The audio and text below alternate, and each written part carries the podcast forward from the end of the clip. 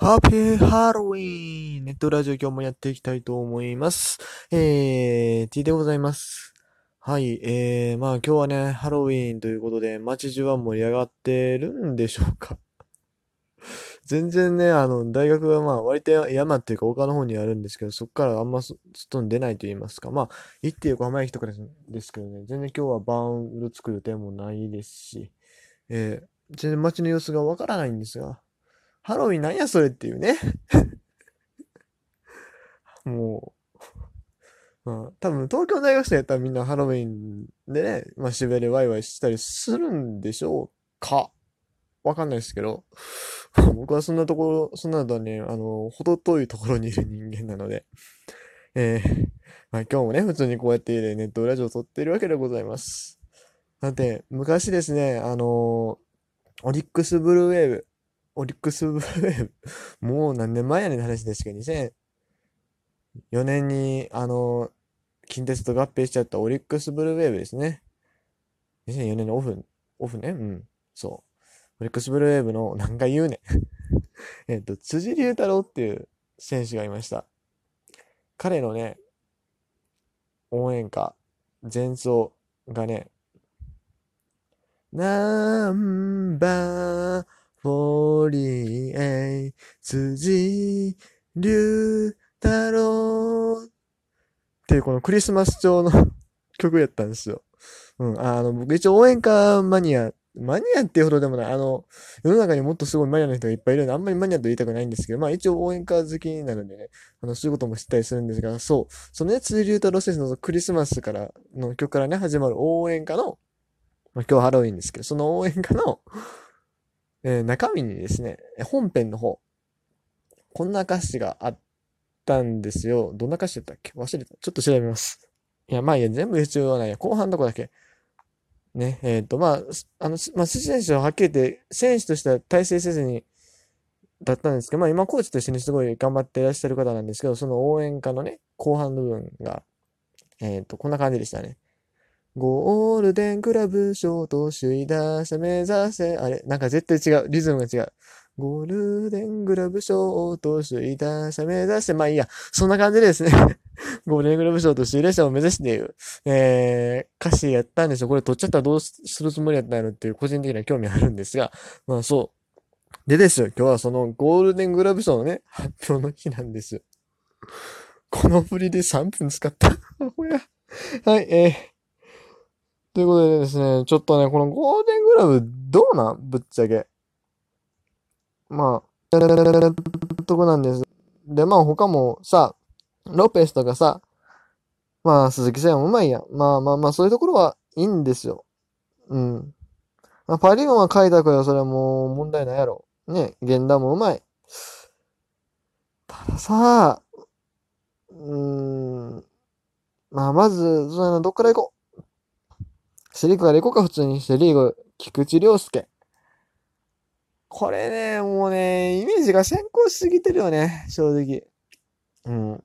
まあ、昔からさ、そう、出始めの頃、まあ、7連続7回目の受賞ということで、でも、出始めの頃がね、やっぱり、守備が上手いってもうすごい言われすぎて、忍者、忍者、忍者みたいなね。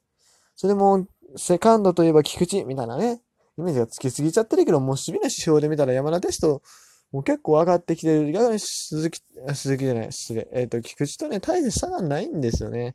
それを考えると、うーん、どうなんかな。あの、まあ、この二人の票が吸ってたらよかったんですけどね、ダブルスコアぐらいなんですよ、確か。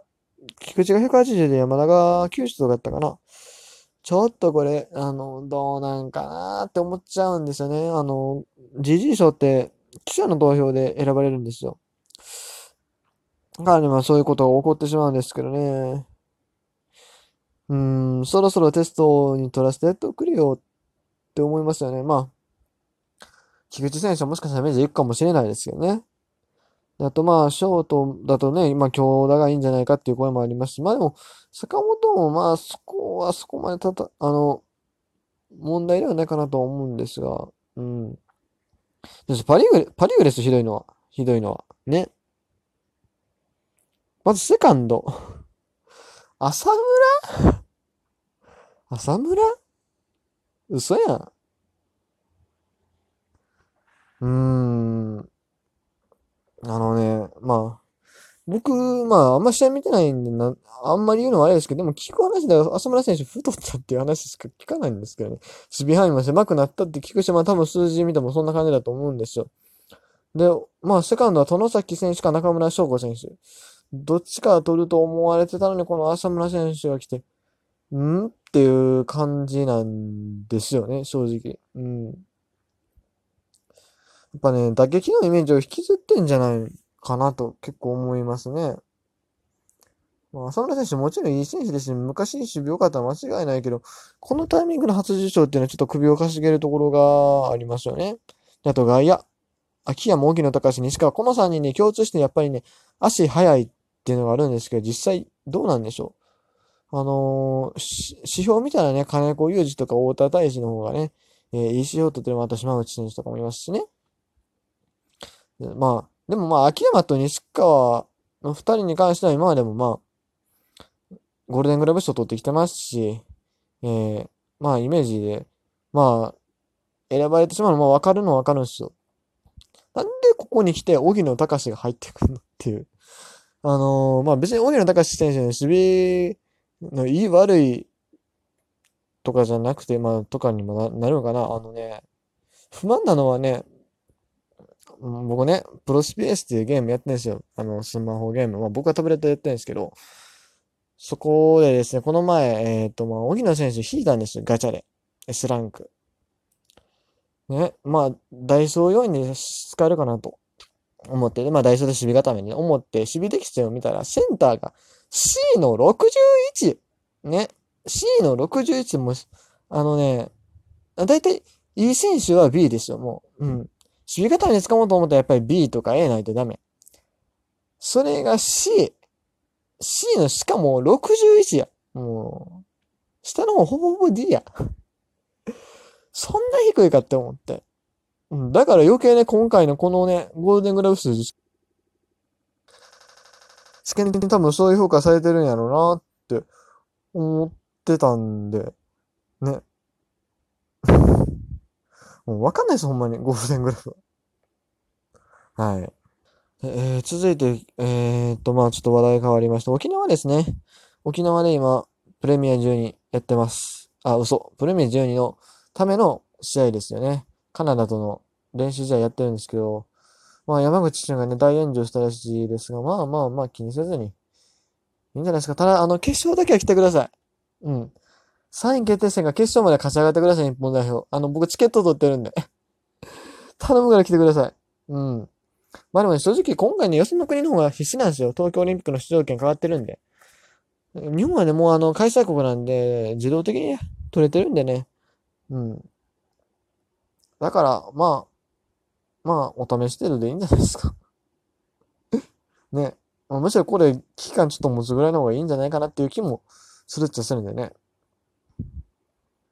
さて、えー、他のニュースでいくと、あ、そうだ、今日から阪神が秋季キャンプに入ったんですね。えー、高知の秋で、ね、秋季キャンプということで、僕今見ている記事は、横山選手の記事ですね。横山もね、いいピッチャーなんですよ、マジで。マジでいいピッチャーなんですよ。でもね、ガラスすぎる。ガラスすぎる。あの、沖野隆が毎年怪我するとかいう、そんなレベルじゃないんですよ、もう。マジですぐにいなくなる。年に1回しか投げないみたいな。でもね、すごいポテンシャルを持ってるし、言うてまだ 25?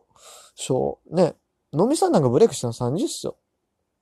だからあとまあ2、3年でブレイクしたらいいんじゃないかなと僕は思ってます。うん、ほんまにね、A ピッチャーなのは間違いないんでね。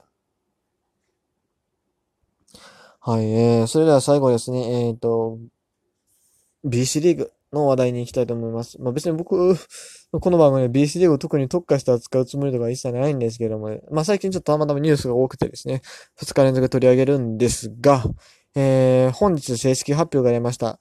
えー、神奈川フューチャードリームス、えー、来年から、えー、BC リーグに参入する神奈川フューチャードリームスの新監督、新監督というか初代監督ですね。えー、DNA ベイスターズから鈴木隆則選手、あ、失礼、鈴木貴則さんが、えー、派遣されるということが正式発表されました。球団からの派遣なんですね。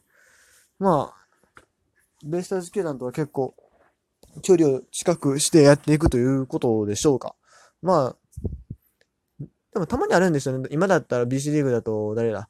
岡田さん、岡田義文さんがね、千葉ロッテから栃木に派遣されてたりとか、あとは過去ですけど、えっと、福井ミラクルエレファンツの方にですね、えっと、阪神から藤井明宏さんがね、えー、派遣されてたっていう事例もあるので、まあまあまあ、そんな感じでも、監督かっていうのはありましたよね。うん。で、しかも、神奈川フューチャードリームス GM 山下大輔さんなんでね、結構、ネームバリュー的にはすごいとこ揃えてきたなっていう印象です。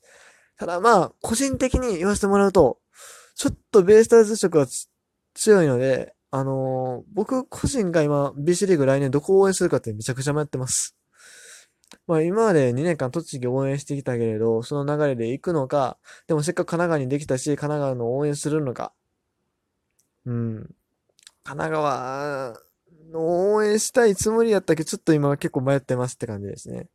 はい。でもね、あの、うちのね、ごめんなさい、もうこれ完全に余談っていうかもう残り30秒の時間稼ぎなんですけど、うちの大学ですね、あの、特殊講義があるんですよ。なんかベイスターズ連携して、ベイスターズの、あの、球団で研修講義みたいなあるんですよね。そう、それに、まあ、毎年ほん、多分20人ぐらいの枠で行けるんですよ。それをね、来年は行きたいなって思ってて、あ、でもこの話聞くできへんな。まあ、いや、その話は、あもう一本撮ります。もう一本撮るんで、そこで話します。えー、以上、T でした。